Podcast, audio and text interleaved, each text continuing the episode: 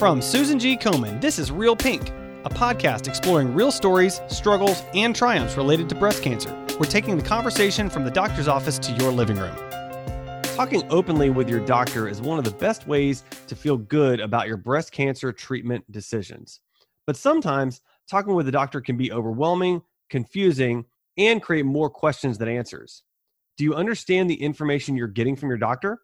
Do you know what questions to ask? To help us learn to ask the right questions, ensure that we have the right support, and help us develop a really good relationship with our doctor, please help me welcome Cheryl Jernigan to the show. Cheryl, thank you for joining me. Thank you, Adam. It's fun to be here. Well, Cheryl, you, you've got quite the prolific bio. So, so tell us a little bit about yourself. Hit the highlights for us. Okay. Well, I'm a 20, will be in March, 24 year breast cancer. And I always like to say thriver because I more, have more than survived since uh, my cancer diagnosis. And I was triple negative. Wow. I'm also a co survivor. I was also a COVID survivor with my husband who had metastatic prostate cancer and along the way also developed HPV virus tonsil cancer. He died January about exactly two years ago this week from the prostate cancer. So I've been down the cancer road and been communicating and talking with doctors on my behalf and on Jeff's behalf for a long time now. Wow. Wow. So you've got a lot of background that you can share with us. I appreciate that. Well, a lot of experience. and then, oh, I should say that I'm heavily involved in cancer research advocacy. So that means that I've worked with researchers as they're thinking about their research, designing it. It all started about mm, over 20 years ago when I became a reviewer, an advocate reviewer for Komen on their um, Komen funded grants and getting involved in that process. So anybody that's really interested in research and what's going on, I would encourage you, if you're not already, to look into becoming an advocate in science. And you can be as active or as inactive as you want to be. Oh, that's fantastic. I love that you're contributing to the community in that way. And uh, and now you're going to contribute in more ways and share with us just some information and thoughts and wisdom about how we can talk to our doctors. So, how can someone choose a doctor if they've been diagnosed with breast cancer? Oh, first of all, is to take a breath because you're starting a whirlwind. When you've first been diagnosed with breast cancer, I would ask my primary care provider who they would recommend. And usually, whoever has told you what the cancer diagnosis is, they should be able and should be working with you to recommend a doctor. And ask them why they think this person is good. The other thing that a lot of people do, and I did along the way too, is to ask knowledgeable friends and family for their advice and recommendations and thoughts on how to, to make sure that I'm taking the best steps forward in my journey or in my in the more recent history, my husband's journey. Right, right. And if you kind of want to have a better idea of what questions to ask, Komen's website, komen.org, is a phenomenal resource of information and questions you can ask in all sorts of cases. And one of the things that they have is questions for your potential provider. Mm, yep. For your doctor, what specialty are they? Are they board certified in that specialty? And what percent of their cancer or what percent of their practice is actually devoted to breast cancer? Mm, Many right. people are in communities throughout the United States and may not have access to a dedicated breast cancer oncologist or a dedicated breast cancer surgeon. Right. So find out from them what their experience is and how they keep current on what's going on with breast cancer. A lot of physicians uh, in rural areas anymore, it seems like, are being connected with major academic medical research centers that help support them in their quest to be knowledgeable about what to do for their patients the other thing that you run into is you have more than you generally more than one physician. You have your oncologist, you have your surgeon, your radiologist, and perhaps if you decide to do reconstruction, uh, plastic surgeon. And the question is, how do those people talk with each other? Do they talk with each other? If mm. you have one available from your healthcare system, ask for a patient nurse navigator they are an invaluable resource for you. Yeah. And then um, find out it's most importantly, make sure that the people you're going to use, both the health system and the doctor, are covered by your insurance. Right. And for plastic surgeons or surgeons, it's important to know how many times a year they perform the procedure they are recommending or you're thinking about taking or having. Also, how many times is that done in the hospital where they practice? Mm. So, those are some of the things that I would say. I would not have thought of 90% of those. So, I appreciate that. So, Komen.org is a great resource for planning for your doctor's visit. Are there any other resources that you'd recommend to help breast cancer patients ensure that their doctor's appointment is productive? Well, first and foremost, it's not just resources, but the most important thing for you to do is to be prepared. So mm-hmm. gather your information about breast cancer, your diagnosis, its treatment options from trusted resources. And that's why I'm recommending Komen.org because it is vetted by clinicians and researchers and advocates so that it's easy to read. Another right. great resource is the National Cancer Institute. I found for myself and for others that if possible, asking a trusted friend or family member about what they, if they've experienced cancer, what they've had to do and what's important to them. And above all, ask a trusted friend or family member to be your buddy, to actually go with you to the appointment, to listen and help you remember what was discussed. Yeah.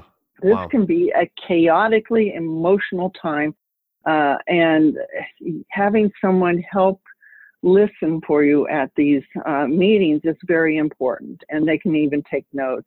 And I'd also say think about what your goals are for this journey. What's most important to you in your journey through breast cancer treatment? Right. Understanding your goals is critical to you being able to make the right decision for you. And it's not always cut and dry. There are options in many cases. So you need to understand what your goals are to help you make the best decision you can. Yeah. And I would also say write down your questions and organize them in order of your greatest concern. Uh, this can help you remember everything you want to ask and keep the discussion focused on the issues that are most important to you. Right. Make sure they're they're being answered. Let your doctor know if their responses were helpful or not, or right. if you yeah. need, need more explanation those of us who've been involved in the healthcare field for a long time use jargon all the time, and sometimes we forget what is actually jargon and it's not readily understood by other people. Mm-hmm. So do not hesitate to ask, what does that mean? Can you further explain that? Make sure that you understand what they're trying to say and is it, if it's answering the question you need to have answered. And That's before right. you leave that appointment, be sure you know and understand and agree to the plan of action that you two have developed. This is That's your right. life, your body, and no one knows more about you and what matters to you than you do. I love that. I love that. So let's talk a little bit about uh, not not just the questions, but when should someone start thinking about getting a second opinion? It's an individual decision. A second opinion is I urge people to do if they have any kinds of second doubts, if they're concerned, if they're wondering, if they have a more aggressive or complicated breast cancer, if they're having to consider more options, a second opinion can can be a resource to not only find out more information and perhaps a, a different option that you might want to uh, go forward with, but it's also a way to, if they don't have a diff- different option, to confirm that what you are planning to do is what's best for you. Yeah. Uh, so be sure to seek out a second opinion. And the other thing I want to tell when you don't feel comfortable, when you need more information. And then I uh, encourage people to try to do this if at all possible. Now, I understand this is so can be um, hard in some cases.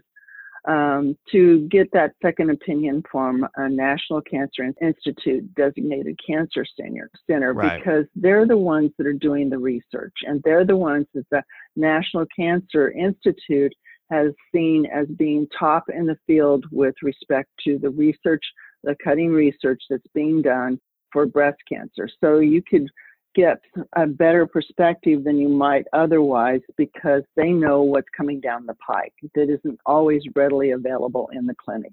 Right, right. I love that. That's really, really, really smart. I, I got to say one more thing. Sure, please. If you're going to get a second opinion, don't go to someone else in the doctor's practice. you want an independent second opinion. So ideally, this person shouldn't have any kind of connection to the, the doctor that you are seeing, the surgeon, the oncologist, the plastic surgeon, or whatever. Right. That's really smart. And I would not have thought of that. So thank you for sharing that. So, uh, Cheryl, my last question for you What are your top three tips for someone to establish a great partnership with their doctor? This is going to be a long, ongoing relationship. So it's important from the get go to build rapport and trust. Strive to make this a partnership. You're equal partners in treating the cancer and healing you. So be open, honest, and specific about your concerns, your needs, your wants. Then create a game plan and goal for treatment you both can agree to, one that you can and will follow.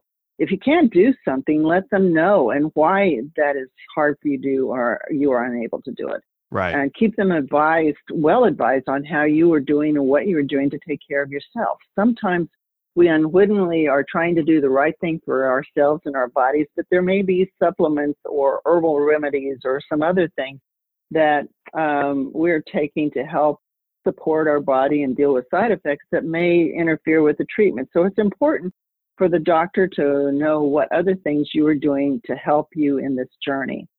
And then finally, always come prepared. Know what you want to learn and want to accomplish in the visit. Absolutely. Absolutely. Well, Cheryl, this has been fantastic. I really appreciate your insight. Uh, I appreciate just the knowledge that you shared from us from years of experience, and I uh, would love to chat with you again sometime. That would be great, Adam. I'd love it. Again, I really want to encourage everyone to look at Komen.org because they have some phenomenal resources on partnering with your doctor and questions you might ask. Uh, they even have a category of questions you can ask your doctor, and it's organized by subject matter. So you can easily choose. And the very last one is what do you do when you're first diagnosed? And so right. you can go right online and find that out. I love that. Cheryl, thanks again for being on the show. Thank you, Adam. Take care. Thanks for listening to Real Pink, a weekly podcast by Susan G. Komen. For more episodes, visit realpink.komen.org. And for more on breast cancer, visit komen.org. Make sure to check out at Susan G. Komen on social media. I'm your host, Adam. You can find me on Twitter at AJ Walker or on my blog, adamjwalker.com.